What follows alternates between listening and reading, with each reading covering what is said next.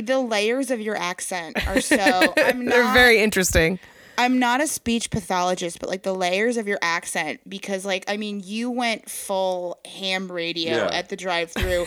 I heard the Mo- the Milwaukee come out just now. I hear a little bit of the Texas sometimes, Mm-hmm. and then sometimes you get like the New York trash bag one that I have. So like that mix is so beautiful. I'm all over the place. well, I learned I learned to talk in South Carolina, and then I came to Wisconsin, being like, "Ma'am, can, uh, mom, can I have some jam?" and uh, my uh, my grandmother was like, "Oh no, he can't talk like that." Uh, so they kind of like made me get the uh, uh, Wisconsin accent. Also, I had a lisp and a stutter, so I went to speech therapy and came out talking like I do now, which is really fast and with like just a mishmash of vowel sounds happening all over the place. but I love the way you talk. it's fun. Yeah. I like my voice. yes. That's So, why you're on the podcast, a mu- man. Yeah. Golden voice. golden voice. Golden voice and spouse. goofy laugh.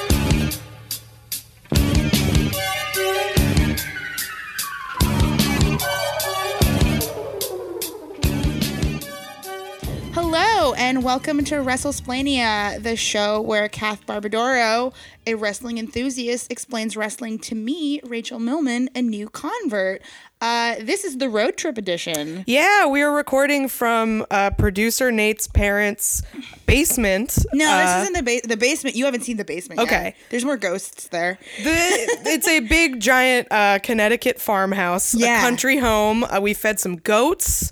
Uh, there's a cute dog who is being very well behaved. Um, Thanks to our guest. Today. yes, thanks to our guest today who has taught this dog some manners. Ladies and gentlemen, long time coming. Uh, Tim Faust is here. Howdy, y'all. Thank y'all so much for having me. Tim. Hi, Tim. We we've wanted to have Tim on this show since before we recorded episode one. Yeah, absolutely. And we're going to have him back to talk about uh, all of the wrestling adjacent stuff that you have thoughts on. But Yeah, uh, yeah, yeah. today we're going to talk about um, mostly about we. So the reason we're all here is because we uh, took a road trip out into the country to go watch uh, Beyond Wrestling Solid Gold last night uh, at an armory in East Greenwich, Rhode Island, and uh, Varnum Memorial Armory. yeah, which uh, interesting place. We will discuss. That was a, that was a location. If I have ever seen a location in my life, It sure was. Um, but yeah, we've had a we've had a really fun trip. Uh, Tim drove us up. We listened to um, a Macho Man Randy Savage cassette tape. Yep, there's some dude in Buffalo, some sainted person, who has taken it upon himself to make a bunch of bootleg tapes of promos from 80s legends of wrestling. I know he has at least three Dusty Rhodes, uh, Roddy Piper, and Randy Savage. It's great. Uh, uh, uh, he sells them uh, on like Bandcamp or whatever, and it's like two sides, about 40 minutes of promos from both WWE, like events you can find on pay per view and like road shows, late night talk shows, all over the place. So we listened to a tape of uh, uh, some highlights of Randy Savage um, from the early and mid 80s. Really, really fantastic. Who you love, right? I- Randy Savage is my all-time uh, favorite wrestler, hands down. I, Really? I, I think he's uh, uh, his his showmanship is insane. Like the one of the reasons that I like wrestling a lot, reasons I got into wrestling, is because like in the '80s, wrestling was about taking a bunch of people who have a lot of really toxic ideas of masculinity, pumping them full of steroids,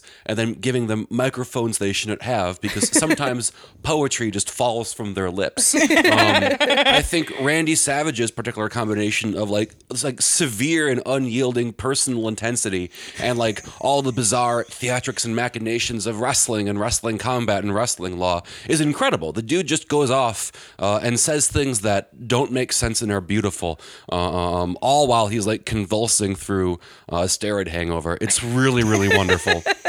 what a beautiful sentence. you so you were a wrestling fan as a kid. Yeah, you've uh, always liked it. I took a period off in the uh, the late '90s, early aughts. So um, I'm from Wisconsin, and my family's from Milwaukee. And uh, back in like the '60s and '70s in Milwaukee, my dad and his brothers, who are like an old uh, uh, German Union family, uh, Greek German Union family, would uh, go to like the Milwaukee Coliseum and go watch Crusher Lisowski take on whoever was fighting him. Crusher Lisowski was a dude who like there's a really funny video of him where he's promoting like, yeah, to get ready for the next contest, I'm going to eat, uh, uh, I'm going to drink three kegs of beer and have an extra serving of Polish sausage and bratwurst before I wrestle. just he's like he's what the Beer City Bruiser is doing right now, Yeah. right? Yeah. Uh, just like this hometown hero.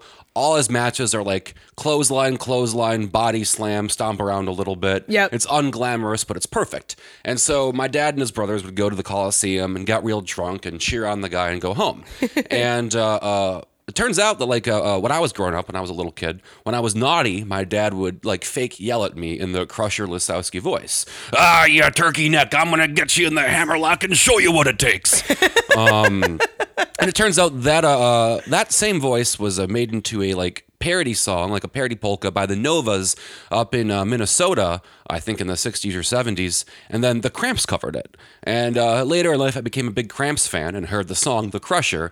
And all of a sudden, my worlds converged because I heard the dad, my I heard the voice my dad make come out of the uh, come out of the, uh, uh, the, the the the laptop speakers, and everything kind of came full That's circle. so Pavlovian. I know. That's crazy. yeah. Did I you, that must have been an It experience hearing that song. I called my dad. It was Buck Wild. Oh God, what was his accent? Can I have uh, two kegs of beer there? Yeah, uh, yeah. I think I'm gonna up my intake from two to three kegs of beer.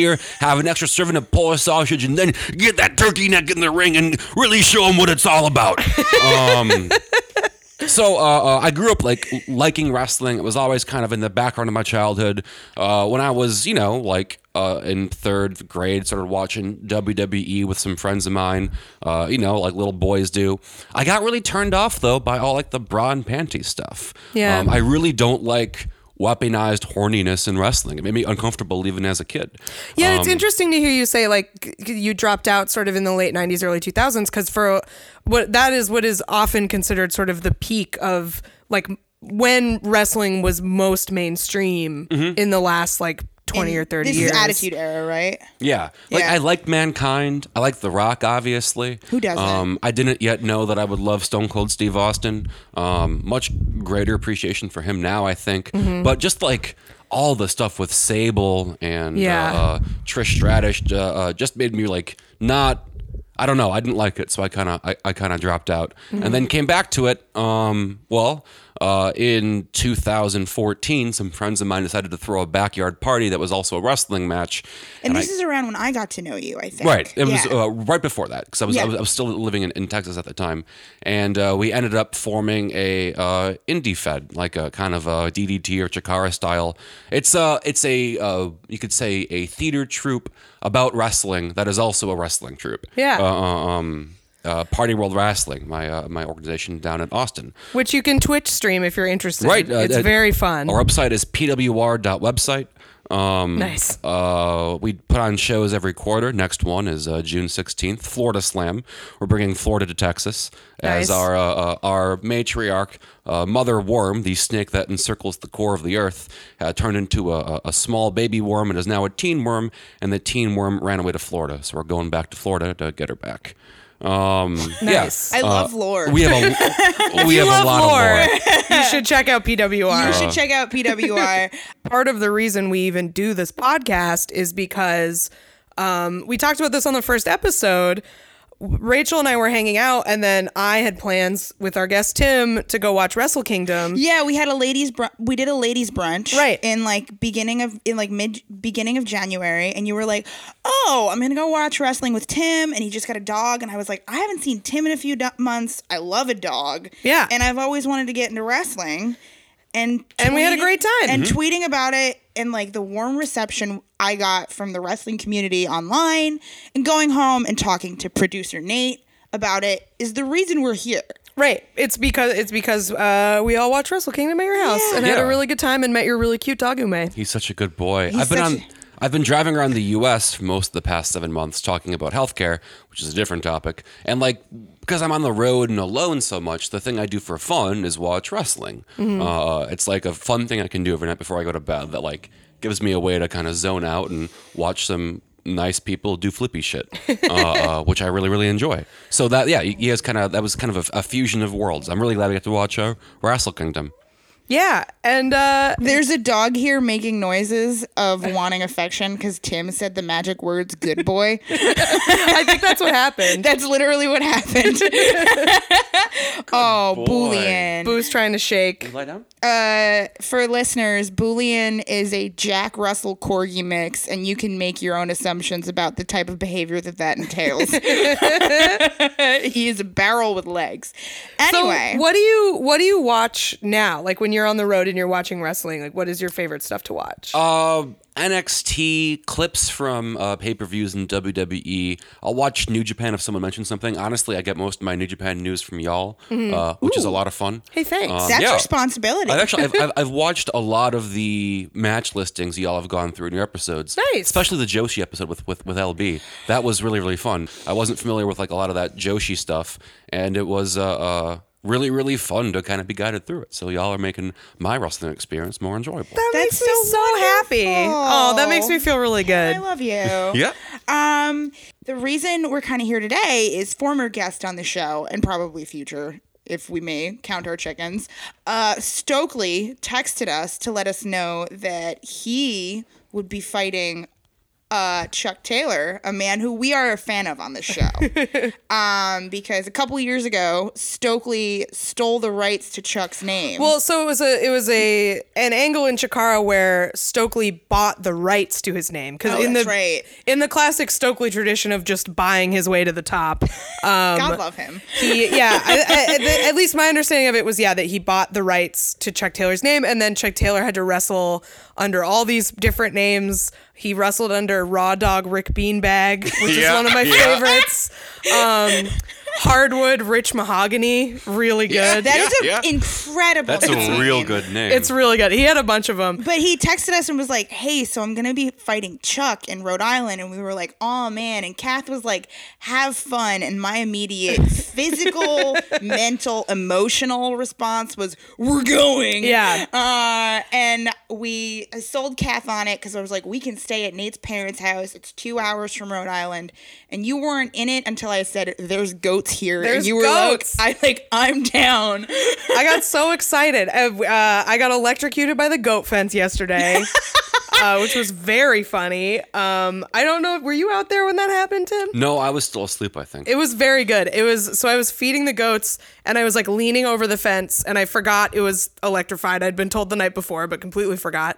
And uh, I had like a, a bucket of like goat feed and then my arm touched the fence and I went woo and I flung goat feed like in a beautiful arc behind me. I didn't realize it was your arm. Yeah, it was my arm. I've been shocked by that thing on the leg, and it's a weird sensation. I felt weird for a while. You got a little taste of CZW before Exactly. we saw That's I tweeted about it. Rachel tweeted about it, and some and I was like, uh, "Yeah, I got electrocuted on a goat fence." And someone was like, "It's cool that your first match was an electrified uh, ring match against Daniel Bryan." Which I thought was very funny. Yeah, yeah. They're all Lady Daniel Bryan. Um, Yeah. especially the alpha one, Lucy. Lucy's a Daniel Bryan. Yeah, if I've seen totally. one. Uh, yeah, because she headbutts when she Yeah. shouldn't, which is That's very Daniel. yeah. But yeah, so uh, oh, sorry, go ahead. Oh, putting the goat and goat. Exactly. yeah. Uh, yeah, so we uh, we went to went to Rhode Island. We had a wonderful day doing classic Rhode Island things like mini golf and eating clam fritters, and then we got to the show, and uh, it was a very interesting venue. I would say. It was a big brick oven. yeah, You called it Rhode Island pizza, which is just that's gonna stick with me for a long time. it was so it was in a an old armory, and uh, yeah, it was a just a big brick, like thick walled building. And we, it was interesting we were talking before we started uh, recording we all kind of have experience in like diy sort of punk scenes and everything and it felt a lot like going to see a show at a vfw hall or something. In like the 2005, 2006, like colo- the MySpace boom is what we can call it as a shorthand. I remember there were so many bands that were coming out of Boston that we would like occasionally do like, oh, we got to make the trip to Boston to go see this show for like a band I don't even remember that I'd probably be embarrassed to admit I listened to if I heard it again. But it reminded me of that in terms of like, oh, we're going to go see this niche thing with maybe like 200 other people at most and it's going to be phenomenal. It's going to Yeah. be it's going to like feel electric. And it did. It was such a good room and I feel like in my experience learning about this, I've seen wrestling in so many different formats. Like Yeah. my first was like a like a, a like a respectably sized show Evolve at 100. at Evolve 100 and then ah, we saw Ring of Honor at Hammerstein and then we went to New Orleans and saw some bigger stuff and then we went to Mania. Yeah. And then immediately after that, I went to a death match at a bar in Greenpoint Yeah. because I'm a fiend. You, and you, I think that's been really interesting. Is everything we've seen live so far? I feel like has been a very different type of event. Um, it in terms of the crowd size, the type of venue, your sort of um, accessibility to the performers, and how that all works. And I think it's really interesting because despite seeing all of this in so many different venues, it's a lot of the same people yeah. which is so like odd to me. I like it's not because it's actually it, it it's kind of it's kind of like with stand up where you know um you can be performing at a theater with several hundred people and then the next night do an open mic for five people. So- Exactly. but it's like you know, you can see people with like really good TV credits for free all the time or Yeah. for five dollars. So There's adages about that with the Tony Awards too. Like there's a Tony there I forget her name. There's a woman who won a Tony Award and the next week was just like in line at, a, at an audition like she was no one. yeah, yeah, It's yeah. really, really fascinating. So the venue itself is, as Tim mentioned, a brick oven, but it was also a militia museum that was, we will say, dubiously It was curated. like a Blue Lives Matter armpit. There Yeah. were Nazi helmets in the basement. Did you see those? I did not see those. Yeah, so Stokely told us about he was like there he so we were talking about how during we'll get into this, but uh during Stokely and Dustin's match they there was a moment where we thought they were gonna go outside or go downstairs and bring everybody like somewhere else. And so it was like we were thinking about trying to do that, but it's a museum and they get like there's like alarms and stuff, and if we touched anything or broke anything, we would get in huge trouble. But all of the stuff in the museum is like extremely racist.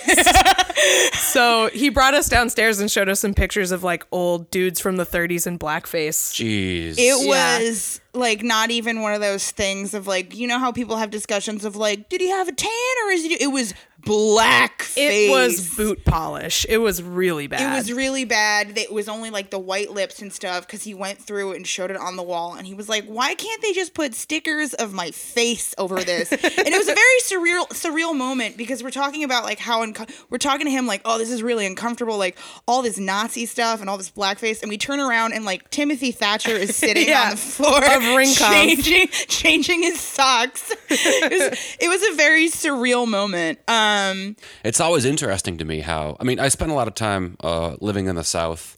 Uh, I considered Texas to be home, and there's always this kind of a, a idea I think in the Northeast that like racism is a thing that happened elsewhere, right? Yeah. Among the states that lost the Civil War. Uh, when obviously no, like the the, the the the the is in your own eye, right? Like Boston, Milwaukee are the most segregated cities in the U.S. Like, Yeah. there's a deep undercurrent of structural violent racism in the Northeast, just as there is in the South. But there's this entire idea of like, oh, we can other uh, the South and make racism their problem. I think like what, like uh, uh, half the profits that came from the slave trade went through Wall Street. Yeah. like, um, Yeah. um, it's always been interesting to me as a. Uh, you know, some kind of a Southerner, seeing uh, uh, a lot of states in the Northeast categorize racism is not their problem when you've got literally inside an armory, which is a like militia zone, a museum to uh, racist Rhode Island legacy. yeah. Yeah, we were talking about like how we were probably in one of the like the top MAGA New England states. Yeah, yeah. Rhode Island is is relatively conservative. Yeah. But growing up in New England, I really felt that just the way that people in New England talk about the South. It's a it's a very it's a disavowal of all of that stuff. yeah It's like no no no, this is separate from us. We're not like this. It's yeah. There's a big refusal to confront that legacy, but it's just such insult to injury to me that these people are working so hard in an unair conditioned building, killing themselves for like no money, and then they have to be surrounded by fucking racist bullshit. Like there were a lot of. That they of can't touch because an alarm will go off. yeah, that Right. they can't. It's you know there were a lot of wrestlers of color on the show last night, and just like cool. That's where you have to hang out is around all of this stuff. That's just like fuck you. There are several irony levels I'm incapable of parsing. Yeah. They're, they're like in colors only bees can see. Yeah. Um, Stokely was- said he was trying to film stuff downstairs, and he was like, "Okay, we have to move away from this. like, Yeah, this can't yeah. be in the background." Uh, but, yeah, it was let- wild. let's uh let's talk about this card. So the first thing we saw was uh Lufisto versus AR Fox, which uh Rachel and I are on record as big AR Fox fans and big AR Fox's entourage fans. You saw him in uh, Some is Dante Fox. yeah, I went to uh, Ultima Lucha Tres, I think, in LA a couple of years ago under the auspice of writing about it, which I never wrote. Uh, and I got to see um, him as Dante Fox fight Killshot in a two out of three um, no DQs match. Wow. One of the, like, how do I phrase this? Uh, absolutely appalling as far as like gore goes and totally wonderful. One of the best things I've ever seen live. So much, I mean, obviously, you know, it's like worked glass, it's a worked table, but so much blood, so much damage, and they sold it so well. It was a beautiful, like, 30 or 40 minute long match, just absolute body carnage, uh, horrifying, wonderful. Uh, I, I, I had never seen him as AR Fox, but um, um, seeing him live even a couple of years ago was, I think, one of my top three things I've, I've ever seen live. Just fantastic. Really? Awesome. That's awesome. So the first time I saw AR Fox was against Keith Lee. Hell yeah. because I'm the, somehow the most blessed person in all of wrestling. um, and but so AR Fox, the first time you, you see anybody next to Keith Lee, and you're like, oh, they're a tiny little shrimp, aren't they? And then at this match, it was the closest I've ever been to the ring because we were literally pounding the ring the whole time. right. Um, Again, speaking to the variance in in venue size and everything, we were right up on it. There were no seats. Everybody was just standing around the ring. yeah, uh, they were seats, but like, why would you sit in them? Right. They were for people who like couldn't stand or didn't want to stand. They Yeah, weren't exactly. like crowd seats. Yeah. Um, so we're right on the ring, and like AR Fox up close is like he's so ripped. Holy shit, he's ripped. Yeah. He has like the veins and the muscles ripped. His multiple. Back, his back has like the information complexity of like a topographic map. he Yeah. has a Kota back. Yeah. Yeah, exactly. Kota Ibushi's back is sculpted from marble, and It is. AR has a similar back. It's like a map. It is. What was cool about this show is both acts had the same general like plotting pattern, right? Open with a really well done intergender match, and then work your way down and up to a uh, like a big climactic match at the end. yeah, Yeah. Um, and both of the uh, inter, I guess there were three intergender matches, but both of the ones, all three of them, uh, uh, uh, were really excellent. Like it's it's Oh, I- so easy to do intergender wrong, but like Lufisto AR Fox read the entire time. Uh, Yeah. I loved her. I Mm-hmm. wanna, I wanna. She was so cool, and like it was. You told me she was very recently announced that she is completely. Was it remission or just cancer? So she she found out um uh, maybe six months ago that she had cervical cancer, and um she has been uh she's like a veteran. She's been around forever.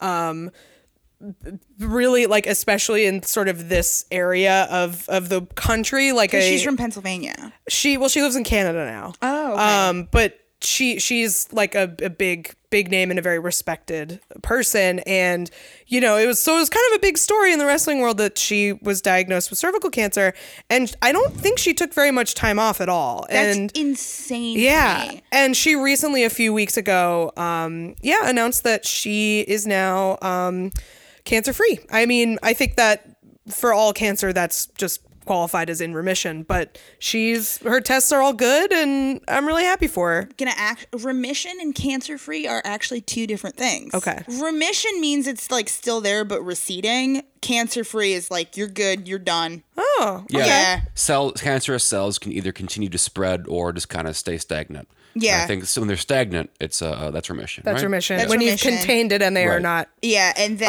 Okay. free is like you're good. You ain't got no cancer cells. My uh my youngest uh sister had it when she was 8 and she's good now. Good. Um, and she's great actually. That's She great. Just finished her I'm glad freshman year of Lufisto has. I'm glad Lufisto had Canadian healthcare. Yeah, yeah, yeah, yeah definitely. oh boy. But yeah, that was that was such an awesome match, and as always, um, AR Fox's crew was there. We were very happy. We were wondering if It was if so much fun. Weren't they They great? were so best. much fun. Oh They're my like fucking like mystery science theater, like the jokes as they were running around, jokes that like maybe seven people could hear at a time. Yeah. oh, were wonderful. But that is so much care and love for your audience. Yeah. And Yeah. that's so important to me. Like I I want to know how they would ever do it at a big show. Like would they mic them? I think you'd have to, right? You'd have to mic them so they would be like I like them in a room with Bill Corbett would like overload my brain. But You'd have to have you'd have to at least have a a camera on them. Like you have multiple cameras and you have a mm-hmm. camera that follows them around. Like you would at least have to do that cuz it is I I don't know if that would necessarily work on TV as well, but it is so fun to see them live and they're just yeah, they're running especially because everybody was standing around the ring. So they're just sort of pushing people out of the way like uh being goofballs. I mean, they they moved as a unit, which was nice, which means you could film them separately, right? Like there's often cameras like on Jimmy Hart or um Mm-hmm. Paul who am I thinking of? Like in the in the Paul Heyman. Yep, uh, I'm thinking like in the Randy Savage matches. You've got this guy with the hairy back. Good God, who's the guy with the hair not a back? George the Animal Steele. Uh, like they'll, they'll keep a camera like outside the ring on like the manager or whatever, so you can hear and see their reactions. These guys were great. These guys were really really wonderful. Um, I one of the things I like most in wrestling is when someone just commits to the bit the entire way through. Yes. not just in their promos. And uh, uh, AR Fox's like crew, hundred percent committed to the bit. Oh, uh, yeah. uh, interpreting everything the wrong way in favor of their of of, of, of their heel friend. Um, yelling at the ref, yelling at the audience to yell at the ref, getting the ending of the match wrong, thinking their guy won because they weren't paying attention. uh, just really, really, really fun. They have a really classic setup. Basically, I assume almost every match where they like set up AR to do a flip on to the opponent and then they always take the fall Right. instead. It's a really then- cute bit every time. It doesn't it hasn't gotten stale for me yet because they're so funny. That's the thing is, and again, I think it speaks to the level of commitment. Their their selling of that every time is so funny, especially because like the way it was set up, it was like they all fell down. And so there's this big hole in the crowd and everyone's just watching them. And it's like they're just you know because they have to they have to stay down so that they can't help their boy. And it's just like the most exaggerated over the top selling. And they're like accidentally hitting each other and then getting in fights on the ground with like you hit me or whatever. There's my so many favorite good mini narratives. yeah, my favorite line I think um, was uh, Lufisto had uh, him in like a, I don't know, some kind of ankle lock or something, and one of them went, "That's his kicking foot. That's his kicking foot," and it made me laugh so much. I just at the at the top of the match they were already complaining. Because like one of the bits is that they get in there and they cause too much of a ruckus and the ref tells them to like get back in their corner. And then one of them just goes the ref's got muscles. I don't like that. The ref's got too many muscles. the ref's got too many muscles. An interesting thing I hadn't thought about before with this match is that they were doing chest chops on each other which is always like a lot of fun but brutal a chest chop on a woman inherently doesn't work as well because she has she's not shirtless in a right, match and it's not flat, so you It's don't get that flat. that sound unless you do like sort of upper chest. yeah, and neck. that's kind of a danger because you don't want to hit their neck. yeah, you're looking in the clavicle region. Yeah, like he chest chopped her. It just like it didn't echo as much. Mm-hmm. right. It doesn't sound. It doesn't have the good sound. But what? Yeah. So what, what I realized is that for like a woman's chest chop, they need to giggle a little bit and slap their thigh with it. Yeah. Right. But that was that was that was a fun observation for me, and it was also a little bit of fun seeing since we were so close, seeing how some of these moves were pulled off with a lot more slaps and stuff Yeah. on the mm-hmm. thigh. It's just that's a that's just a cool little insider look at the world. They were working a match. It was pretty clear. They didn't, nobody was gonna like go home getting hurt from this one. Like, Yeah. they, they were working it pretty easy, which is fine. I love that. But they- um, they and it's sold very they, well. They sold it so so well. You don't like it. it- they're not doing like a, a, a like a, a CZW match or whatever. They're not like working to hurt. Uh, it was a fun, flippy match that sold fantastically. But it was also a great sort of welcome home for her Absolutely. as well. I mean, I don't know if this is her first match since annou- announcing that she was cancer free, but in terms of me knowing that and then her being like, I'm here and I'm great, was like, this is wonderful. What a great way to be welcomed home. One more note on the on AR Fox's crew. I think if you're not an in-ring performer, like and you're in a match, like you're outside or whatever, your job is you're basically a narrator, right? Either you're performing the match or you're narrating the match for the audience, right? You are the medium through which the audience views the match. You color it and tint it. And if you're doing that, you need to be extraordinarily naive and constantly impassioned, uh, right? because you need to sell. Wrestling is real. This is a real thing that's happening. My reactions are at 11 at all times. And uh, the crew did that so perfectly in a way that was like not self-referential and not ironic, but so fun, so over the top, so goofy. It So was uh, really, really good. I do want to. That's an interesting insight too. I want to tell our listeners that is basically your role in uh, PWR. Yeah. is that you're the ring announcer and the narrator, and uh, you're filling everybody in on the context, which is so important. We have three uh, commentators, and I'm also the, uh, uh, the the the the ring guy. And my job, yeah, is to be. Uh, I'm I play the face, uh, the, the the face announcer. So I'm constantly shocked at what horrible things are happening in the ring. I need to believe everything like very very intensely, and I'm very enthusiastic, and I have to through that like uh, explain our like binder full of lore to the audience before every match. But yeah, like your job is to, as anybody who's not performing, is to like make the work the performers are doing uh, more believable, more intense, and like uh, you need to amplify, right? You need to amplify what the performers are doing. Yeah. If you call attention to yourself, you're fucking up. Your job is not. You're not the star. You are there to augment people that are that are doing the work, that are taking the chops. And so uh, uh, I think AR Fox's crew did a great job of that. Even though they are both very very funny in and of themselves, but also like everything they do is clearly in the service of selling AR Fox's Yeah, story. they don't overdo it, which I think is really because it. I'm. It would be very easy to overdo it, like especially be, especially because this is a, like a, a field full of showboats. They they don't cross that line. And I did a little. I was looking them up right before we recorded this. They're all his trainees. oh, that's cute. It's a really. It's wh- what a good internship to have. Yeah, yeah, yeah. But uh, there's there's always something really special that they do every match. Like they always make sure to have a lot of crowd interaction. So there's Yeah. at least one thing they shout at the crowd that you go Well, you- home remembering. you had the hat, which was I really had the funny. hat this time. So at the end of the match, AR has lost. Oh no! And like they think he won, of course. And they leave the hat behind on the ground, and I picked it up for them as they were carrying him out. And one of them snatched it away and screamed, "That was seven thousand dollars! How dare you!" And it's just such a good ending to it. Speaking of uh, people who trained other people, the next match on the card was uh, while we were there. It was Chuck Taylor versus Chuck Taylor. Yeah, which is real fun because um, that's another thing is that um, the original Chuck Taylor, Dustin, I don't know if he still does, but he he was a trainer at Chikara and he trained Yeah. Stokely. So I didn't know he trained it. yeah, yeah, yeah. I mean, I, I think there were multiple people, but like uh, Dustin was one of the trainers that Yeah, trained him. Yeah. Did he train Ricochet? He trained. He trained Ricochet. Yeah. Yeah. yeah, Yeah. yeah, He's he and Ricochet have were like backyard wrestlers together when they were like fourteen. Aw. So he's known they've known each other for a really long That's time, which so is really sweet. Yeah. Um, so s- the Chuck comes out in his vest and his boots. I feel like for the purposes of this, we should say Dustin and Stokely because they're both Chuck. yeah. Dustin, well, because like to me, when he, I'm talking about him in ring, he's Exactly, he's Chuck, he's Chuck. So Dustin comes out. He's in his vest, his like little Civil War soldier vest. I Which- can't get over the vest. Appropriate for the venue. yeah, but truly, his weird, yeah, like war reenactor. One day gear. I'll grill him about the vest. uh, he comes out, and then Stokely comes out, and just like an example of where there are many reasons we admire and love Stokely. One, he's our friend and he's nice to us. Great. That's wonderful characteristics for you as a wrestler. Two, he commits so hard. It is an oven in there. We are all. I made jorts at the card, Yeah. I never put on, which was stupid because I just didn't want to miss anything. Uh, Stokely comes out in a full mink coat, long Mink coat, uh, his paisley pants, Black turtleneck, mink coat, paisley pants, uh, sunglasses, Swisher Sweet in his mouth. Yeah. Colt forty five. Colt 45. comes out, dances with an audience member, comes up. All of the eyes are on Stokely in his entrance, but I turn around and Dustin is openly biting his cheek to not laugh because he's so funny. He's got such presence. He comes up, he does his whole like loudmouth bit.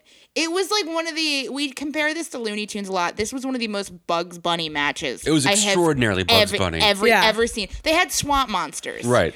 They, yeah, there were multiple swamp monsters, which is again a Chikara thing, like I assumed. swamp monster. Every bit was repeated twice. Once where Stokely tried it and didn't work, and then once where Chuck did it the right way. Yeah. Um, yeah, exactly. Um, so yeah, there's there's also a mid match moment where so the whole the, you know the whole storyline is that uh, Stokely Chuck Taylor has stolen Dustin Chuck Taylor's name.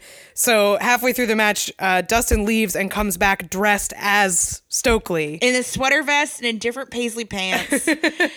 Close enough paisley pants. I Yeah. asked him about it. I was like, "Where the hell did you get those?" And he was like, "Stokely just had them. Gotta he keep that costume them. chest. He gave them to me, and I was like, "You own those now, and you're not burning them." And he was like, "I know, man. I don't know what to do." No, he, he should wear them. You I hope they make a return. They were a they little looked, baggy. they looked comfortable. They do look. Comfortable. They look like good house pants. They look like a, a fantastic rayon. I so I was talking to um friend of the show Alex Keller who uh he's the Tower Skin on Twitter. He's a wrestler in uh, Ohio, but he we, I was asking him I was like are Zubaz in fashion again for wrestlers or did they just never go out of fashion?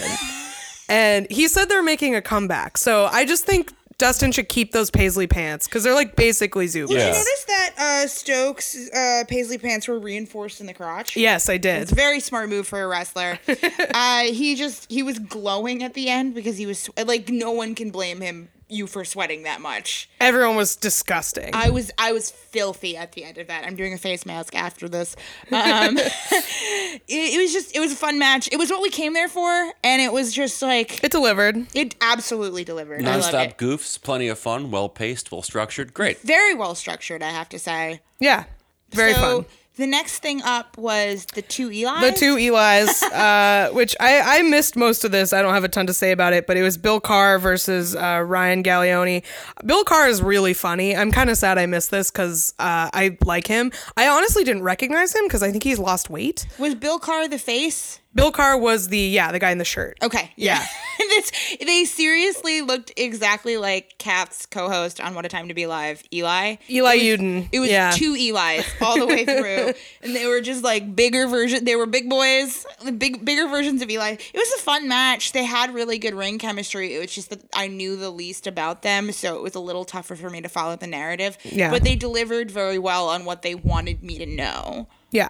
Yeah. So then one of the next matches that we really liked was uh, Beaver Boys versus Dream Team. this was really fun. We I've had like a thing on Twitter for I've been saying I've become obsessed with the idea of uh, Tim and Eric as a reference for wrestling because I think it's like there's so much stuff that could be translated into wrestling gimmicks in uh, Tim and Eric. The reason I realize this is because uh, Roppongi 3K Sho and Yoh in New Japan are basically just the Beaver Boys to me. Like they wear like all metallic outfits and uh, backwards baseball caps, and they come out to like an EDM rap song, and it's just If it's they had like a white wine spritzer with, with, like, with some little shrimp cocktails in there, it would 100% fit. Exactly. So I've become obsessed with this idea. I really want there to be uh, like a cruiserweight who comes out to petite feet. That's like my big thing. I really want it to happen. Um, but there is literally a team called the Beaver Boys, and it's John Silver and Alex Reynolds, and uh, they come out to "I Just Had Sex by a Lonely Island." I was saying to Kath as they went out that uh, somebody tweeted about this this week, but they the revelation that when you realize I just had sex is about Joanna Newsom is an incredible revelation. yeah, yeah, yeah, yeah, yeah. But they the Beaver we've seen the Beaver Boys before. They're really funny. But I don't know if I'd seen them before. we saw them at the clusterfuck. I, th- I think I was outside for that. I don't think I'd ever seen them before. Okay. They were really fun. They yeah. got a big, tall, wet hair motherfucker, and they got a short muscle boy. Yeah. And they're both very funny. Yeah. Yeah, and then what was I thought it was great about them is that they were kind of like physically compared. You got a big guy and a shorter guy on each team. Yeah. Right. So the other team was Jonathan Gresham and Thomas Sharp. And Jonathan Gresham we've seen before. He's a little uh, ripped black dude, and then Thomas the Sharp. octopus. He's the octopus because he does the octopus hold. And uh, Thomas Sharp is like, uh, what did you say? He's built like a 1920s boxer. Yeah. He's got he's very tall. He doesn't have like wide a wide build. He's got pretty slim hips, but he's huge up top. Yeah. He's a big triangle. Yeah, and he's he was a lot. He's just a lot of fun. He was very charismatic to talk to outside.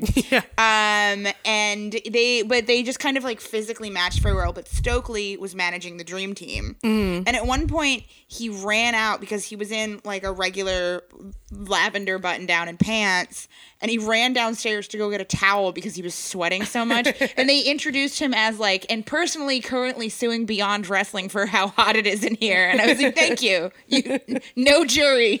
Yeah. The, the problem is he's supposed to be a heel, but everyone started cheering him for that because they're like, yeah, Yeah, it's yeah. really hot in here. um, but yeah, I, I really like John Silver, the little meat man. Uh, it was great. They had the Meat Man face off against Thomas, the big guy. Yeah. Um, and it was just like a fucking body worlds exhibit. yeah. that was that was a really fun match because there were some very obvious like physical dynamics that you were going to see and like you knew you you knew the two little guys were going to face off you knew the two big guys were going to face off you knew the one big guy was going to face the little guy and you knew the other big guy was going to face the other little guy Right. And it, they played it pretty well. At some point, Thomas picked up uh, Human Octopus. I forget his name. Jonathan Um, gresham Yeah, Thomas picked up Jonathan Gresham to like to throw him down uh, on one of the down Beaver boys and missed, and that caused calamity. That was real wonderful. Yeah. a lot of pratfalls without being funny. It wasn't. A, it was a funny match, but it wasn't a comedy match. Yes. Yes. I, that's a good way of describing it. It Even- had it had comedic elements to it, but was not a comedy match. Even Thomas versus the small Beaver boy uh, was like there was there was the joke that like Thomas was like probably two feet taller than the than the short guy. yeah because they were gonna do, a feat of strength and he just put his hand Right. se- two feet above his head But uh, uh, uh, the uh, the shorter guy made it work. I mean, he was disgustingly huge. His arms were uh, larger than my calves. yeah, Um, he was really ripped. He's a not mine man. Yeah. i got big calves yeah, yeah. um, and it, it was great. It, they, they they they made it work. They like they kind of used the story of here's a little guy fighting a big guy, but he's really strong. Can he pull it off? And the answer was in some parts, yes, absolutely. and picked that was him fun. up. Yeah. Yeah, he He- kind of he kind of uh, did like a shoulder press with him at one point. Yeah, which is yeah, it was neat. And great. Thomas wasn't. Uh, you learn when when he, when he picks somebody up, the guys being picked up puts their hands on the person's uh, upper leg to kind of provide like a little like uh, lever, like some Yeah. extra support. And uh, Thomas didn't do that. The little guy picked him all up uh, entirely of his own strength. damn Yeah, I was really impressed. i love the meat man Meat man, come on the show. Meat Man, come on the show. I- I should have given him our card because I saw him because he was just hanging out by the bar naked for the rest of the like in his little trunks for the rest of the night, just chilling out. Well, Rachel beers. Rachel pointed out that it is uh, it is a bold move to wear trunks that say number one right on your dick. and no number two on your butt. That's Come I wanted a number two on your butt. like a lot of wrestling is about like the fetishization of the body and the weird body. Every body shape was on display in this match, like geometric shape, not like body type. Yeah. Um, all kinds of weird angles. Like somebody had a hexagon shaped body. It was wild. um, and uh, uh, it, it's one thing to like like. Wrestling is entire is is, is in, in one hand inherently about like the consumption of the body, spectacle, whatever. These guys took it to a really perverse extreme, and it worked. It was great. It was like straight up muscle worship. I've been to like muscle worship like bar nights during Folsom Street Fair and SF, and this would have fit in uh, right there. It was like, look at these weird muscles. We're gonna rub them against each other, like make weird like friction burns. It was fantastic. I also really liked the other thing I'd like to say about this match is that we mentioned that Stokely got a towel and then he immediately invented a mini narrative with the towel that I loved, which is that he had it around his neck and his like two wrestlers that he is manager of kept asking for it and he would only give them an edge of it. He would not give them his towel Right. so they could wipe off their was real sweat. cute. It was really, really funny. Stokely, I mean, you know, just a consummate performer. When Again- his te- when his team lost, like the whites of his eyes were visible from everywhere in the, in the room because he was so upset. Again, to like very did a very good job of not drawing attention away from the ring at all or like he wasn't being super broad with that as like a bit like it Yeah. wasn't something that distracts you from the match but it's something that adds to um, what eventually happened after, which is seems to happen every time we see Stokely, which is some wrestler he's managing is like, "I'm hate that you manage me. I hate that you have Yeah, my yeah, yeah. contract." Like just adding to that of like he's a shitty boss, you know, which is well, very I also fun. really liked him doing his thing with the kids on the floor because there were a couple kids there. yeah, he immediately went to where the where the kids were and Yeah. like, interacted with them as opposed to all of the fucking nerds like There us was- who don't need that. Yeah, there was a sweet little kid in a golden lovers shirt with like a big dyed swoosh. Uh, there was the absolutely there was like the Mark, the kid in the red, and then there was the smart kid in His the blue. buddy in the Rick and Morty in shirt. the his buddy in the blue Rick and Morty shirt, but it was really cute to watch their dynamic Yeah. because those are just friends bonding. They're here to see live cartoons. Yeah, it was yeah. really really cute. I loved it. One of the other intergender matches we saw that night was uh, David Starr and Penelope Ford, who we have all, both of whom we've seen before. David Starr has that very fun intro there, and uh, Penelope Ford is so much fun. I just like we've talked about how much we like intergender wrestling on this show. I've seen Penelope Ford at a death match against a drag queen, and she's great, but she just I say that she looks like a Barbie. I Yeah, love it. she's so cute. She's a tan wrestling Barbie. She had like her pink and purple gear, her like spray tan orange body, but she's a really fun performer and I'm excited to see her continuing to evolve in a way that like just in the ring and stuff and she's just she's just I think she really she's it's interesting to me the dynamics of her willing to be a woman heel in intergender wrestling because that's a weird role to take. And you don't like uh, she probably also i'm gonna surmise for a moment that she deals with a lot of really weird sexist comments from goobers outside the ring. Like there was at that point in the evening, there was guys who were a little too talky and a little too drunk who were like, "Yeah, smack that bitch up, fuck her," and like. To both of the performers' credit, they did not give him any attention at Yeah. all. There was one guy who uh, was he seemed to in all the intergender matches be cheering for the men, which like if you like if you're a big fan of the dude in an intergender match and you want to cheer for him, like fine. But when when it's all the dudes, I get a little suspicious. Yeah, and he also yeah, that guy that guy also had a really funny sunburn, so I was just laughing at him. Um, I really it's like it's intergender wrestling being good in the U.S. is, as far as I know, a relatively new phenomenon. It's Mm. almost only in the Indies, with the exception of that uh, Mania, um, Yeah. match, which was insane. Um, yeah, it's really annoying that that was a good match. one of the things I, I what one of, it's- what's interesting to me is that like it seems the performers and even the promotions are way more willing to do interesting, compelling intergender than a lot of the audiences are ready to receive it. Yeah. Um, Well, they were saying that a lot of this is going to go online, and they said like whenever they put intergender matches online, it bumps their views like crazy. That's interesting. So that is very fascinating to me that there is a obvious and enthusiastic and hopefully positive fan community for intergender wrestling. I mean, Yeah. they- per- per- one might surmise that either one, they're more geographically dispersed, so they can't attend the shows, or two, the audiences have not yet been made comfortable for them to attend. Hopefully, if you have more good matches and you keep promoting it in the right way, like uh, you can kind of like train the crowd to not be such fucking horny pieces of shit and like make that space more comfortable for folks Yeah. to come like cheered on. Like Yeah. that, that's fun. That's let the like let the audience sorry let the people have the thing that they want like Yeah. please like can we find ways to make the to make these spaces make these audiences like less fucking just it's it's got to excise a couple of the most egregious offenders and you can have a, Yeah. a, a way more fun space Yeah, I mean, the vast majority of people I have met at wrestling shows, particularly smaller wrestling shows like this, the other the other show of this sort of size and vibe that I attended, I went to with you. Mm-hmm.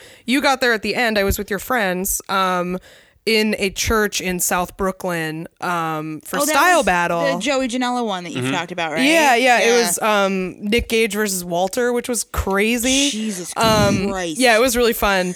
But it, it was sort of similar in that everybody wants to be friends. It seems like everybody is like really happy to talk to each other, like outside and everything. Yeah. For the most part. And then occasionally there are a couple people who are like just bad vibes, just Yeah. not Yep. cool.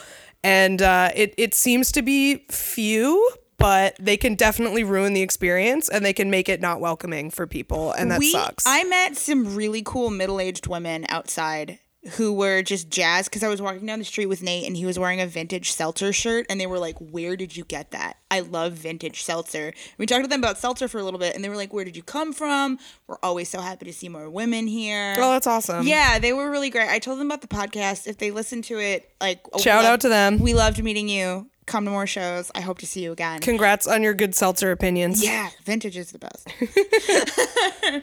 uh, so that match was cool. I just like I every time I see Penelope Ford, it's a fun time. she's a Yeah. great little series like uh, two backflips and a european uppercut in the corner i thought that was really fun yeah, Yeah. um, i love when people do flips in the ring i thought she uh, did it super well really gymnastically I also we need to have her on the show so I can ask her what makeup setting spray she uses I because almost I wanted to ask her, but she didn't come out afterwards. she looked so good. Like I, having your makeup stay on when it's that hot and you're moving around that much and you're sweating that much. I just like, what are you using? I need to know because it stayed perfect It was- the it entire pristine. time. Yeah. I assume there's a lot of setting powders and multiple layering of sprays. I'm guessing maybe green marble. That's what drag queens use. Ooh. So and I'm she wondering. fights drag queens a lot, so that's probably yeah, it. drag it, green marble is like really intense. It's basically like hairspray for your face. Nice. But All right. uh, I, I just want to know. I just want to know. yeah. So I was really excited to bring uh, Tim to this. Well, Tim, tech, I can't say I brought Tim to this because Tim drove, but I was excited that Tim came along. exactly because Tim had never seen Keith Lee before, and Rachel and I are big Keith Lee fans, and this is probably This was his second to last match, I think. for Beyond. Yeah. Um, but it, you, you're not going to be able to see Keith Lee in a venue like this for a very long time because he just got signed to WWE, and uh, it's very exciting. So it was nice to to see him one last time. Um, he's just such a force. He was you know? fantastic. Yeah. He's incredible. Like there's He's a lot of so big. right, but he's he's not massive by WWE standards. I think Kath was saying this last night. Like he's maybe maybe he's Rhino size. Maybe I think he's a little smaller than Rhino. Uh, He's not- Rhino's- he's nowhere Rhino's near as boy. wide as Rhino. Uh, uh, um, but like he's not going to be massive. He's not going to be a huge guy. But he's got the fucking presence. He was Yeah. so much fun to watch. Yeah. Um, bask in my glory, like it's you know it's obviously kind of a cornball uh, uh, bit, but it he makes it work. The dude commands the entire audience with like a like with like a tilt of his head or a wink or whatever. He's really fun to watch. this was the most dialogue I've seen in a Keith Lee match. yeah, this was very like Shakespearean, and I honestly I don't know if I liked it as much as you. I like. It's just fun to see them do something new that I haven't seen them do before. Yeah. Like I would be excited by the Keith Lee show if he did the exact same match I saw him do with AR Fox because he's that much fun live. But it's cool to see them do something new. Yeah, so for context, um, he was fighting uh, Jerome Daniels, who, at least according to the story they were telling in the ring, they are old, old friends. And this was Jerome Daniels' first time in Beyond, so he's new to everybody. And everybody knows this is Keith Lee's last match, so the crowd is, you know, all for Keith Lee. Right. Don't really care about this other guy. Um, but then they start telling this story, and it's, it's you know, like, I helped you come up with that move. You're not going to do it to me, and and this whole drama, and and yeah, there's a ton of dialog They're mm-hmm. they're telegraphing all of this by kind of just saying it, and I I it's not that I. I liked it because I think that is something you can really only do in a venue of this size. Mm-hmm. You can't do something like that because you know the ring performers don't aren't mic'd while they're performing Right.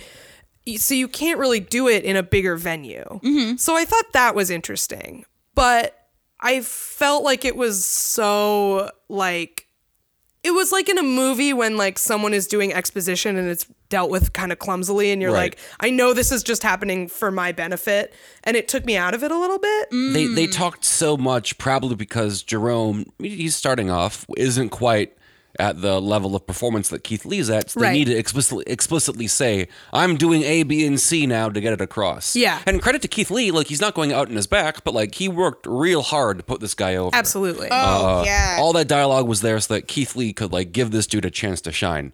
Um, and it, it worked. Like he got a chant going for him. He got a nickname. That was wonderful. Yeah. That mm, beautiful piece of, uh, of, of, of crowd organic uh, chemistry happened. That was cool.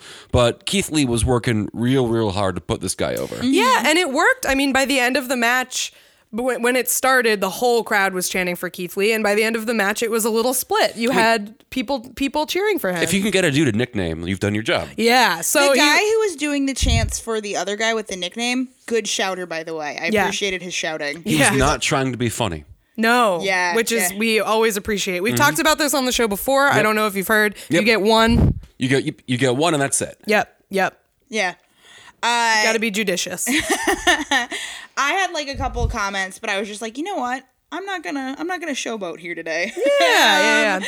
But anyway, you like really liked this, so I, I kind of enjoyed gave my piece on why I didn't like it as much. I want to give just, you a piece of. Like I said, it's fun to see them do something new. You get the feeling that this is also Keith Lee being like, I need to, even though he's signed, he still is kind of doing like like an I need to be show that I'm versatile to WWE. yeah. And this is his way of being like, I can also do this. I can do that. But what I also really liked about this being the, the nature of this match is it showed how much care and planning went into it. Like he's signed. He can phone it in if he wants to. He's not because he's a consummate performer. And there was also sort of an interesting like he I truly believe that he cares about this guy. Oh yeah, absolutely. Yeah. And You you have to. Yeah. To do, to do all that, like Keith Lee, again, not uh, not ragging on Jerome, but Keith Lee being hurt way more than Jerome sold hurting him.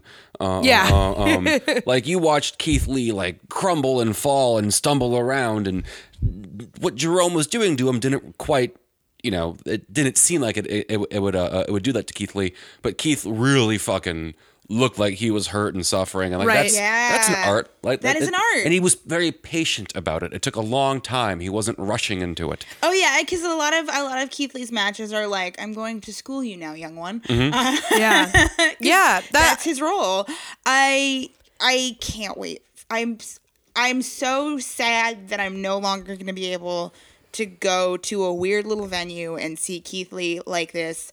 And I'm so happy for him that his career is going to hopefully go places. Yeah, he's just so he he has such a a power to him. Like he really when he comes out and he just has this like smirk and it's like he's just like you said Tim he mm-hmm. co- he commands the whole room. He's a man of the people. He's got like a Billy Joel thing going. That's a very interesting comparison that I But whenever I think about the maybe time- wouldn't agree with, but I appreciate. Whenever I think about the time I saw Billy Joel live, Billy Joel, I my my head was against the back of the venue, and Billy Joel made me feel like I, he was performing for me. yeah, yeah, yeah. Keith Lee has, Has that, that. same Yeah. talent. He has that same magnetism, and I just I hope I hope they do right by him. I know. I'm. I, this will be interesting for us because, especially for you, because you have not uh, Dealt with seen, this cycle before. You have not seen WWE uh, waste someone that you liked before they were in WWE. So I'm. Ex- I'm. Hopefully, we will be happy. Just like the Houston Rockets, get ready to have your heart broken. yeah. oh. but yeah, he's the best. We wish him all the luck in the him well. world. He also was very nice to us when we said hi to him because we haven't actually bothered him before because we were mostly just kind of like, eh, leave him alone. Kids love him. Let him do what he wants to do. And then at this one, we were like, we gotta, we gotta get in line to say hi to Keith Lee and buy a shirt from him and tell him congratulations and say, hey, we're the annoying girls you politely turned down. And, yeah, to do our podcast. And you know what? We respect that. And when we told him that, he started laughing and he was like, thank you for being gracious about it. And he's just, he's, well, he has that power. He just Yeah. he makes you feel really special when you yeah, talk to him. Yeah, he does. He's just I love him and I love that we got to go see this. Um and we will miss you and beyond, Keith. So the next match uh, we want to talk about. This was Tim's favorite. Yeah. Tim, this was awesome. This so rocks. it was uh, Doom Patrol, who we've seen in Evolve before, which is Chris Dickinson, aka the Dirty Daddy, and Jaka. Uh, Our friend Ja- our, our acquaintance Jaka. Our friendly acquaintance our future Jaka. friend Jaka. How yes, about that? future friend. um, it was Doom Patrol versus Massage Envy, who are two guys, Dorian Graves and VSK. Dorian Graves is such a good It's a great wrestler name. Do- Was Dorian Graves the guy in the lucha mask? I don't know. I just have the listing here. It doesn't. it think doesn't Based say on his they are. facial hair, I'm going to say that he was not the guy in the mac- I think mask. I think VSK was the guy in the mask. That, Yeah. If I had to guess, I would guess VSK as a Followed them both on name. Twitter last night. Nice. Yeah. okay. they and first of all, they before they even come out, you know something special is about to happen because Relax starts playing. Yep. Yep. They, I forgot I- they came out to relax. I was at the bar next to the Meat Man buying two my final beers for the evening, and I hear Relax, and Meat Man and I locked eyes, looked at each other, and we're like, "What is going on here?" And he's seen them before. There's no way he hasn't seen them before. Yeah, these these guys have tag teamed something like 50 times before, according to Cagematch. Damn. Um, uh, So they're around. You It's- said it's- they're mostly New England. established- yeah, mostly New England. I marked out for like this caveat for this uh, this segment. I marked out 100% genuine. Like I lost words other than yeah, which is all I said uh, the entire match There have over been and people over again. tweeting at us being like, "I was so happy to be near Tim," and Tim's com- commentary of "Hell yeah, baby!" Can I can, I- can I can I set the scene of this match? Please. Absolutely. All right. Please. So what was it? Legion of Doom? What, what's their what's their name? Doom Doom Patrol. Doom Patrol. They came out second, but let's let's set them up first. You've Sure. got uh, what's his name? Juka. Jaka. Jaka, who's playing the straight man for the the entire show. so good and he was nailing it. Right, he got out of the way. He had the appropriate narrative uh, uh, uh, context. And then Dirty Daddy, who comes out wearing uh, a towel and boat boat shoes or No, they were moccasins. Moccasins. Yes. Minnetonka specifically. I asked him afterward. and uh, uh, I thought, oh, he's just he's just horny, dirty daddy. Okay, I get he has the towel on. No, he came out that, to this because the oppo- opposing tag team, Massage Envy, was two beautiful men wearing uh, uh, Chinese collar, unbuttoned lavender jackets and white pants, White belt. white belt. White cloth belt pants, bold choices for a, a, wrestling match. And they walk out. One guy's got a purple lucha mask on with a hand on his forehead, and they walk out as Massage Envy and throw purple rose petals while doing a double dragon pose. Uh, they were there. To, they were a, uh, a massage-based tag team, and I lost my shit. Turns out They were created for you. Yes, Dirty Daddy was wearing a towel. And credit to Dirty Daddy, like horny dad character. We already got Joey Ryan. One's enough. He did not. He it, it was sleazy but not gross, and I appreciate. That. Yeah, that. and he doesn't normally. I will say he doesn't normally. He wrestles in pants. He doesn't Right. wrestle in a little speedo Right, like but that. but he, he wasn't doing like a Val Venis thing. Like it No, was great. no, no, it, was, no. it was wonderful. He's got the towel on because he's there for a massage. it was a perfect Abbott and Costello ass bit. Uh, uh, uh, and uh, uh, you've of course you've got Jaka. Yep. Jaka. Jaka being like, no, no, no, we're here to wrestle. Dirty Daddy doesn't get it for some reason. He comes down, puts his towel out, lays in the middle of. There's a wonderful joke about like, do I keep the towel on? Do I keep the towel off? Just like a regular massage. Gets in the middle of the ring, and then Massage Envy begins giving him a massage, A sincere massage. an actual massage, A real massage. So Massage Envy, I like because there is enough like boring or cliche horniness in wrestling. There's enough boring uh, cliche homophobia in wrestling, and Massage Envy did none of that. They sold themselves as being a two dudes that give massages. And there's a lot of like bizarre sexual menace and like erotic confusion in there. And it works. Like wrestling is already like a meat festival, and they play off of that by massaging the meat. It's really wonderful. they don't do anything easy, they don't take any easy outs. They just commit to the bit. And for me, that really has. So, of course, of course, uh, uh, massage happens, chaos erupts, they begin fighting, whatever. They did two bits that really, really, three bits that really won me over. One, when they've got Jaka in a hold, he begins reacting like he's getting stretched and it feels great. And they double down on it, and two guys come out and work his legs. Wonderful. Two, at some point, uh, uh, I think it's either Jaka or Diddy is on the top rope, gonna jump, and they use the power of Shiatsu to uh, uh, to, to throw him off and confuse him off the ring. Yes. But for me, the real uh, uh, the real climax came when they bring out massage oil. And baby oil has like a bunch of pretty gross connotations in, in, in wrestling off the bat. Like Yeah. in general, if someone's getting lubed up, it's time to like begin clutching your beer. Uh, uh, but no, no, they did it. One guy lubed up his back with baby oil, and the other guy jumped, slid off him, and speared somebody in the corner. It was a, like the most important thing for me in wrestling in, i i- with a gimmick is committing to the gimmick all the way through. Yeah. If your gimmick extends only through your promo and then you drop it to wrestle, you are boring to me. Like, why bother having a good gimmick if you don't carry it through your entire match in the way that you wrestle? And these guys lived the gimmick the entire way through. There was a lot of great wrestling, a lot of good graps, a lot of good holds, some really beautiful tag team maneuvers, but they did not like drop the massage bit uh, uh, at all through the match. It was always present. It was always ready to come back, and I fucking love it. That's all I ask. If you have an ambitious gimmick, if you've got like a DDT style gimmick or a Chikara style gimmick, I want you to own it the entire. Like, make me believe that you actually are a masseuse or an ant colony or whatever the entire way through. Like, that's what I want to see. Like, let me believe what you are doing. Let me mark out, and mark out. I did. All I was saying was, yeah, yeah, yeah. And then, like, because they were committing to their gimmick so good, when they were doing wrestling maneuvers that were non massage related, it like hit harder for me, right? Because Yeah. I was already in their universe, and I believe, oh, these guys are masseuses and wrestlers. It just everything was wonderful, and credit to Jaka for anchoring that match, right? Because. was- Yeah, because was 'cause he's had to be the straight man. he had to be the straight man, and like it's kind of sometimes not fun to be the straight man whenever he's doing like big silly gimmicks, but it fucking worked. And credit to Dirty Daddy for like not being horny.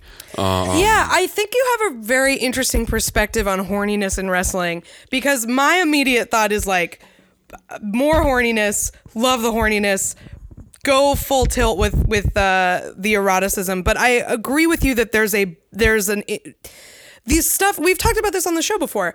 The eroticism of wrestling is often not where you think it is. Right. It's not. Ne- it's not necessarily in the meat pageant. It's in sort of the intimacy Right. of the act of wrestling. So there's sort of a surface level way you can do it, which like again, like Joey Ryan's gimmick is very fun, but we only need one of him Right. there are so many other ways to explore the relationship between bodies as they wrestle that are not that. Right. And I really like when people do that. and camp and the the coyness, Yes. the entire thing. Like I I don't. I'm not like uh, that much of a prude. I don't mind horniness. I just want Yeah, you're clever on this horniness. show. Interesting. I want someone to try harder. yes, right? yeah. I don't- You, I Make just it weird. say, Tim just evangelized at the pulpit of ego death. That is what happened to you. And Yes. you talked about it in the first episode that what you love about wrestling is ego death. That you Yeah. Yeah. completely lose yourself. I want- and it sounds like you 100% had that And happen. I just I'm, I'm so used to like looking at a thing and trying to like like because I'm a smart right. I want to see the I want to see the stitches. I want to see what they're putting together. I love watching the slaps, like the thigh slaps and stuff, whatever. And here I didn't give a shit because I was so on board with this very dumb, very wrestling story they were telling. Uh, uh, if all you gotta do, like I don't know, man, like. It's so easy to do horniness bad. It's so easy to do a gimmick and drop it. These guys sold it the entire way through, and I was, I, I would, but their shorts a little bit too horny for me. But like, I would, I would buy their shit. I would travel to see them. I really, I, it, it was exactly what I wanted from the show. it was also it flirted with a lot of different sort of again to the credit of what you're saying it flirted with a lot of different like fetish stuff without being horny like they straight up gave Jaka a foot massage and Yeah. he's screaming with joy and you don't feel uncomfortable with foot stuff happening in Yeah. the ring and just like they like baby oil squirted on white pants is like whoa buddy but again it would just worked Man, they didn't even wink. Uh, Yeah, it well, that's the thing is they didn't they didn't go for anything easy. They didn't go for any easy jokes. I didn't think. Right, because an easy joke will just puncture the entire illusion, right? Once you wink at the audience saying, "Isn't this horny?" Like, fuck it, I don't want to see that anymore. Like, it's No. boring. These guys just they li- they built their perfect universe. They're like fucking Derek Zoolander univ- uh, universe, and uh, uh, lived in it hundred percent. And that made their wrestling better for me. Uh, uh, I. Honestly, can't remember much in the match because I was so in it, and I don't. Yeah. That doesn't happen very often. That's happened to me, like you know, when, uh, uh, uh, uh like Bailey Banks, I think is the, the one the last match that I like totally dissolved myself into. That's Um, great. I'm so glad that I, I got that experience. I feel so lucky that I was stupid there with gimmick. you. I want really dumb things performed as a uh, like I want very low brow, high concept stuff in my wrestling. I want it performed um, much too hard. Uh, Yeah. uh, uh, and I got that. It was nice. that's great. So thank you. That I also just I what I it's you said every, anything I had to say on this you probably said Yeah. too. I, I feel like you covered it. you covered it. I just really liked this sort of the beginning part where he was like, they're not there to give you a massage. They're going to beat you up at some point. And it just, the thing that snapped into my head was I don't know if anybody here has ever seen Muppet Family Christmas, which is not Muppet Christmas Carol, but there's an entire bit in it where the Swedish chef has invited the Christmas turkey for a nice winter vacation. Yeah, yeah, yeah. And then that's the exactly what massage envy is. Yeah, that's exactly what massage It's envy so is. good. And then like the Christmas turkey realizes he's the dinner, so he tries to set up Big Bird. and then Big Bird uh, like, guilt trips the Swedish chef into feeling things. But that's uh, yeah, what I can't wait to see Massage Envy again. By the way, if you want to Google them, it's NV like Nevada. Do not Google Massage Envy as in the emotion because you will find some uncomfortable CNN articles about assault. Well, that's uh, Massage Envy is the name of a chain of Yeah. restaurants, right? Or not restaurants, a cha- massage uh, parlor Yeah. chain, The right? baby oil cocktail. I'd go to that restaurant. I'd go to Massage Envy. Don't, because there were some bad articles about it on CNN. Just Okay, giving, fair enough. Giving listeners a heads up. So yeah, and then uh, Final match of the evening. So the last match we watched was uh, Ring Kampf, Walter and Timothy Thatcher versus uh, LAX, who were the card is kind of weird. We don't know exactly who uh, what their ring names were, but uh, they were introduced as LAX. The, I was very impressed with them. I'd seen Ring Kampf before, and uh, we're to talk about Ring Kampf as a concept. Uh, you know, Walter's chops are amazing. He's like such a good big man. Um, but I was really impressed with uh, LAX. I really liked them. They had some really good maneuvers. So- that was an exciting match. I that was an exciting match, and I have to again because Ring Kampf is very popular at this point. The fact that they had so much in ring power and charisma against them, Yeah. was really notable. And they also were from out of town. They're both from New York City. I th- at least one of them is from New York City. Yeah. So they weren't even like a local outfit that people liked yeah. they people were just like there for them and they were great. Before the show, we saw Walter in a shirt, which is like very fucked up to me because I'm so used to Walter being a shirtless large baby In his underpants. in his and underpants. diaper. so like seeing Walter in like Adidas slides and a shirt, I was like, that's fucking weird. It was very weird. It was strange seeing Walter dressed. yeah. yes, Walter with a shirt on. I don't like it. Tim, had you seen seen Ring Kampf before or no? I had not. I have. I've always missed seeing Walter by about ten minutes. um, well, actually, I didn't see this match because I, was- Oh, that's I was watching the Houston Rockets blow a seventeen point lead. Oh, uh, right. uh, Oh, in, in, in. Game Six. I'm so Uh, sorry. no, that's all right. Um, we got Game Seven on Monday. Uh, yeah, I didn't get. I didn't see the match. I will say I really don't like Ring Kampf. Not as like even like in a Mark way. Uh, like they're very clearly doing a Nazi thing, right? Ring Kampf. Uh, one isn't how you say wrestling; it's ringen in German. You can you can say ring kampf. That's a wrestling match, but it's one word. They're splitting it up into being two words to make a Mein Kampf joke. Uh, there's really no way around that. I will. Well, sl- slight devil's advocate. Their tag team name is one word. Their T-shirts have it in two words, which I think is a problem. okay, yeah, I- But it is like it is on like if you look them up on Cagematch or like anything about them, it is Ring Kampf. Okay, I saw the shirts and that that yeah. that but that's the thing is like don't sell shirts that say that. right. They're marching into Wagner. Yeah. they've got like the like the very dashing fascist sport coat on, um, and like the fucking their their anglicized name and their shirt logo like is a Nazi reference. We've had other listeners who are European who say that is not the association we get from this. They just read as sort of stern Germans. But so I, I think it's a little ambiguous, but I do think it is unambiguous to say in the US, there's kind of no excuse to do this game. Right. like at, at some point, somebody else in the locker room has got to say, "Hey, what's up with that?" Yeah, I mean, it's not like they are ignorant of the signifiers. Like that is clearly, even if it wasn't, you know, because Walter owns a um, a promotion in Germany. He primarily wrestled in Germany, but Timothy Thatcher is American. There's no excuse for the ignorance of how this is coming across. I don't know why the missing th- teeth made me think he was European. yeah, he has chip tooth. We were talking about how he has sort of the Cesaro phenomenon, Yeah. where his broken teeth somehow make him more attractive. Oh, it's Oh, he's- very weird. Cesaro's I love chip tooth bookending was this the best thing for conversation. a smile. from from what I know, I don't think the objection to this is that anyone thinks that Walter or Timothy Thatcher is a Nazi or a white supremacist, but that is not uh that kind of doesn't matter if you're drawing on that signifier es- especially if you're a face. Like why do that? Don't do it if you're a heel either but like especially don't make this something that is your face gimmick. I think one of Yeah. y'all pointed out maybe a couple episodes ago that like fascism is now the low hanging fruit for aesthetics that Satanism was in the 90s. That's- yeah Kath, no yeah. One, one of our listeners said that and uh, I, I can't remember and i feel bad i will shout them out on twitter when this episode comes out because i can search for it but yeah they were like the stock fascist is the new stock satanist like Right. it's just sort of your your go-to when you can't think of anything else because Right. there's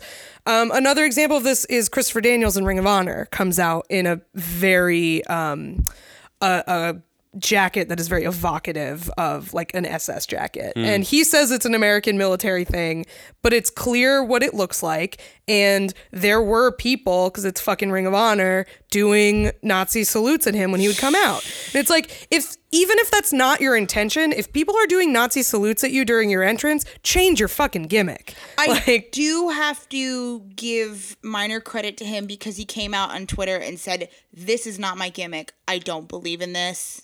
But he kept the coat. Yeah. He still does it. That's Like, why I he- said very minimal. Yeah, I just, I mean, he clarified again. It's sort of like with Walter and Timothy Thatcher. It's like I don't think that you are a white supremacist. That's not the issue. I don't. I think you're being a dumb wrestler. I, yeah, I think you're just being an insensitive person. There's Yeah. a, there's a question that's much longer than I think we have time for. Of like, to what degree does a performer or a promotion have responsibility for their audience? Yeah. Right. Yeah. If you as a performer or you as a promotion create a space in which someone feels comfortable sig heiling.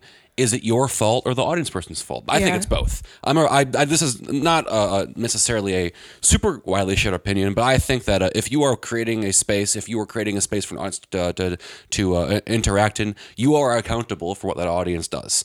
Um, you're not maybe one to one responsible, but you have to be accountable for it just to, to, Yeah. to some degree. And like fucking man, like uh, uh, uh, if I wave a flag and a dude sig heiles it, I gotta stop waving that flag. yeah, exactly, exactly. Yeah, yeah. It's the uh, part of the reason I think that we're having this discourse is because they're such good wrestlers. Oh, they're Fantastic. Because we Yeah. love watching That's the worst them. part. Because we love watching them perform, we have to openly grapple with like, hey, this isn't great. Yeah, that this might. Uh, the, the there are elements of this that are uh, feel unsavory. Yes. Um, but yeah, they're awesome. I mean, it was a really fun, action-packed main event. People were stoked even after standing in a really hot room for three hours. Walter Everybody was really excited. Walter bled. Accidentally, I think. Yeah, it was. Uh, yeah, hard way, not ble- not blading for yeah, sure. yeah. Um, but yeah, it was all in all a really fun night. Everybody was uh, real nice. We got to talk to some some wrestle friends. Uh, we said hi to Dustin. We wanted to buy him beer, but he had to leave. Just giving everyone the Dustin update. We, uh, I gotta say, we met some nice listeners of the show. yeah, we yeah. Henry. Yep, Henry. Henry, who was reading Darcy Wilder's book, and Mm-hmm. that's how I came up to him at first because I was like, "Hey, that's my friend Darcy's book," and he was like, "I like the show," and then I realized he was wearing a Daryl shirt. Yeah, he had a Daryl Ingobernable shirt, which yeah, is rad. um, it was really nice uh, meeting the people that we got to meet who liked the show, and there were other people who said they listened to it that we were there. Next time, always say hi to us. We're Yeah, nice. please say hi. We're nice. We're nice. We're nice as hell. We'll have pins on us probably. Yeah. I had some with me. I'm pretty nice too. Tim's very Tim nice. Definitely wonderful. say nice to Tim. Go see him talk about healthcare when he comes Yeah, to your town, yeah. which he Yeah. will. Yeah. Do you have anything to to plug coming up? No, I mean, people keep asking me when I'm on like on the road, hey, how do I get in touch with you? All I have is my Twitter account, which is like half wrestling, half healthcare. Um, Good combo. Yeah, I lose followers left and right for either of those. um, I'm at Crulge, C R U L G E. It's a nonsense word. There's no meaning there. Um, yeah, all my shit goes there. I've got a newsletter, other stuff, but that's all healthcare based. Um, but hopefully, I get to go to, go get to go to more shows with y'all if, if they're in We- driving Yeah. distance. Can't wait to have you back. Yeah. For some Randy Sa- Savage. Oh hell yeah, dude! We're gonna go fucking buck wild in Randy Savage. Yeah, we're gonna do Randy Savage. We want to have you back to talk about uh, healthcare and wrestling. Yeah. because you said you lose followers, but I think our I think our podcast would be a good That's right. overlap. Good Venn diagram. Yeah, yeah, I, yeah. I have a lot of thoughts on uh, uh, uh, healthcare and wrestling. Yeah. Yeah, There's a lot to say. If you uh, like the show, please follow us at WrestleSplania uh, on Twitter, WrestleSplania at Gmail. Um, send us emails. We love you. Uh, what else do we have to plug? Anything? Um, Thank you, Nate. Thank, you, Hunk Nate. Tears. Thank you to Nate's parents for hosting us. Yes, thank you, to Nate's parents. Thank you to uh, Stokely for Thank you so tipping much us to off. Stokely. Yeah, thanks a lot. That was really fun. Yeah. Oh my gosh. Uh, thank you to Boolean for being a little cute terror. Yeah. Thank you to the goats for providing content, and Yeah. thank you to the listeners as always. Yes, thank we you will so talk much. to you next time. We love you. We'll see you later. Bye. Bye. Goodbye.